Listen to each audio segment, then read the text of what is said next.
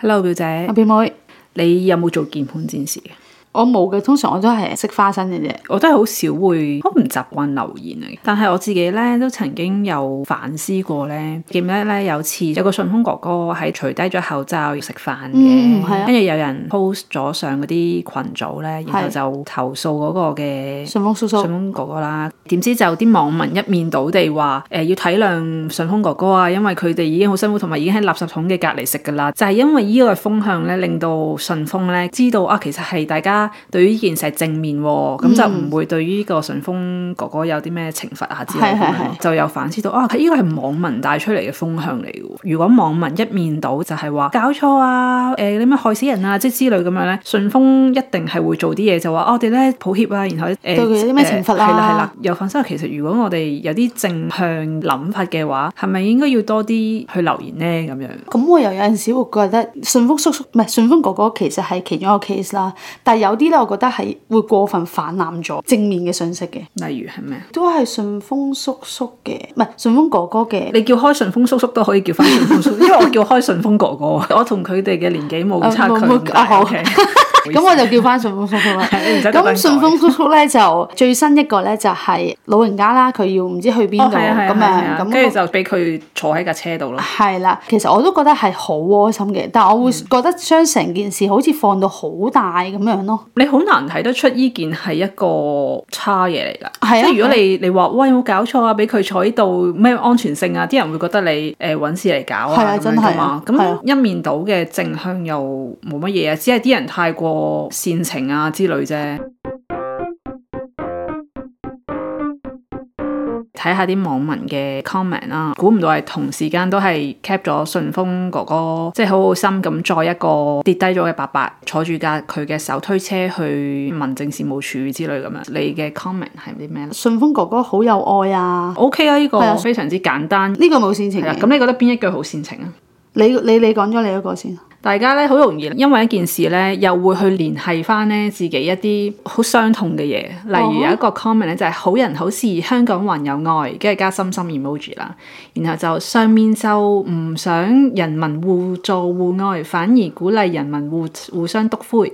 不團結不能集會，人民亦沒有反對機會，即係呢個就哦呢係啲就過係多咯，同埋係佢好明顯係佢自己嘅傷痛嚟嘅呢一個，然後就發大咗呢件事啦。另外一個就係好人有好報 respect 呢個都好正常啦，但係之後加一個誒、世界仲有希望，即係其實佢個人係覺得世界冇希望哦冇希望， 佢先至因為呢件事 覺得哦仲有希望㗎咁樣。然後有啲就係搞鬼咁樣，坐咗順風車咁樣，到呢個都好搞笑我覺得嘅，有陣我時都好多 OK 搞鬼嘅嘢係 O K 係嘅喎啊。你不忘係可以搞笑下啫。係啊 啦， 嗱，另外一個咧就覺得係阿嬸嬸咧諗得太多啦，就係、年青有為，不一定是別人眼中能賺很多錢嘅職業才算，不論職位，能對別人有貢獻的也是年青有為哦咁樣，因為我覺得太多啦 over 一仔咪你會估到嗰件事係點樣點樣誒？咩啊？邊個打出嚟？大概咩年齡層我打唔出嚟？知啊，係我嘛估啫嘛。因為呢個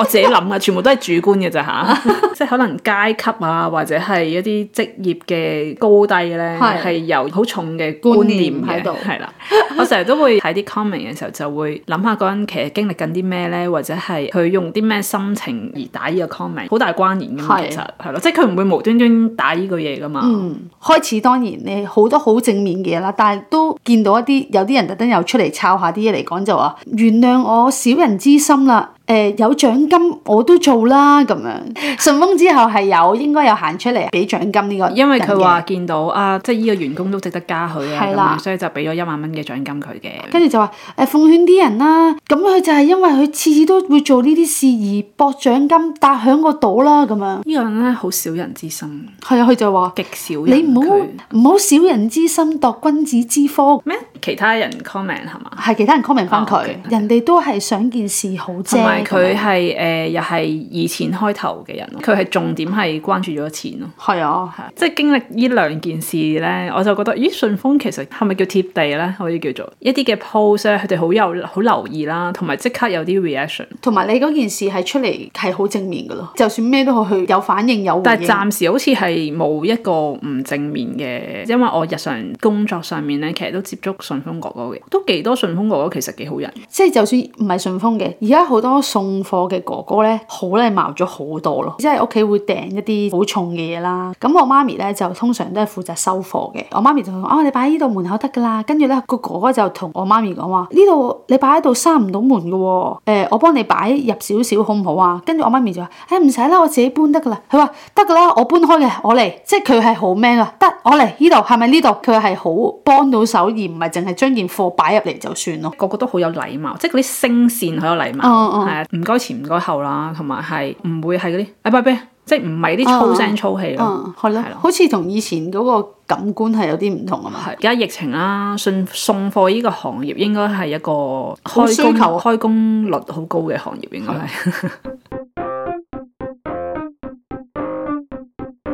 有一個 case 咧，就係結婚咧，跟住佢請埋由細湊到佢大嗰個印尼姐姐，嗯嗯哦去到誒、呃即係觀禮咁樣啦。跟住印尼姐姐，佢喺台上面仲要多謝阿印尼姐姐啊，佢阿印尼姐姐就着得好靚啦，然後咧就喊咁樣嗯啦。咁、我就 cap 咗呢一個嘅 post 咧，然後有啲人咧就講話啊，人哋離鄉別井嚟到香港打工，仲要日對夜對啊，你點都要對人好啲啦，唔知咩咩咩咩咩咁樣，哦即係又講一堆嘅大道理咁樣啦。跟住就覺得啊，其實使唔使咁嗯係認咯真地講呢啲嘢？人哋都唔係講緊呢樣係嘢咯。另外咧，有一個咧就講，又係嗰啲咩姐姐一生青春服侍呢個家係好大嘅貢獻嚟嘅。當然，我相信呢個家亦都係善良嘅僱主。呢、個好誒、呃教徒嗯 feel，即係唔知嗰啲好感恩啊，嗰、個感覺係咁樣啦啊，嚇，係咯、對雙方嚟講都有啲地位有啲影響嘅。即係其實已經好似係屋企人咁樣咪咯，即存在係雙方大家。因為我有個 friend 咧，都係有一個姐姐，佢係由細到大都湊住佢啦，咁就湊到佢十零歲咧，跟住佢就翻翻去菲律賓咁樣啦。有陣時咧都會翻嚟香港嘅嗰個姐姐，嗯係而家已經卅歲啦，咁樣卅幾歲咧，唔係我哋啊，哦即係卅幾歲哦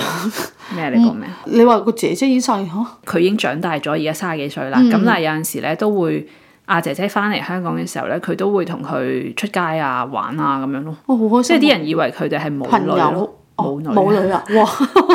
咩啊？咁佢由細到大湊住佢喎，即係點都大廿幾哦，年係啦，係咪啊？係係係，你講完未呢個？當然啦，啊，咁我咧我就好中意睇嗰啲車中拍嘅，咁你知香港人呢兩年就混咗香港啦。一開頭頭嗰兩年咧都冇咁多人玩嘅，跟住到咗近呢幾年咧，佢哋就玩爆咗個地方就係、一路迪士嗯尼嗰條路，咁啊、本身就冇乜車行嘅，咁就好舒服啦，向海啦。其實我就唔係話好中意嗰啲雜誌，成日都報嗰啲咩車中拍，跟住假日好去處，就不停去煲一啲嗯景點啊本身係㗎啦嘛景點，跟住就令到嗰個地方超好多人去多人。去，就最終俾人哋封咗啦咁樣。咁當然啦，啲嗯哦即留係言因我而家封咗啦。係啊係啊啊係啊。 OK，咁啊有一個人就出嚟講啦，好多人讚好佢啊呢個香港人出名玩爛嘢，個個目的都係打卡，根本唔尊重嗰個地方。打完卡就唔會再去，所以唔會珍惜。玩爛就玩第二度，所以唔抵可憐咁樣。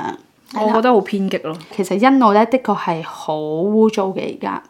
誒啲、人喺度打邊爐啊，就咁將啲湯倒落個海嗯呢度啊個咧啦。係誒一個香港人嘅習性啊，嗯香港人真係好污糟嘅。其實之前露營咧，嗰、個露營嘅地方咧，好好嘅就有洗手盆啊咁樣嘅。咁我哋就去即係洗啲菜啦，嗯跟住我哋見到上一手洗完之後咧，有啲食物嘅渣在啊，即係可能面啊嗰啲嗯咧就留咗喺嗰啲窿度啊。嗯嗯，咁佢係冇諗住要清理嘅，咁咧然後我個 friend 咧就哇污糟咯咁樣，跟住咧嗰個人咧就話你預咗㗎啦，你你你去得呢地方，你唔要求乾淨啊嘛咁樣咯，唔、知係咪香港人嘅習性定係佢哋由細到大都唔係佢去清理所有嘢咯，所以就有呢個習慣，誒、見到自己留低咗一啲嘅麵啊菜啊喺啲窿度咧，其實會覺得哦我唔需要清理佢㗎，同埋佢嗰下係不時你嚇，你唔係嚟到，我覺得佢個 concept 錯咗。我哋嘅概念應該，你應該收拾好，就算你嚟呢度，你都要收拾好，你整返乾係啦，淨乾淨俾嘅嘢下一個用，咯係啦，係而啦唔係嗰個 moment 嚇，你預咗污糟㗎啦，即係唔係污糟呢個點應該係咪？冇個意識覺得自己係要即係維持翻到乾淨咯，尤其是喺商場去廁所咧，你就會覺得點解香港人咁污糟？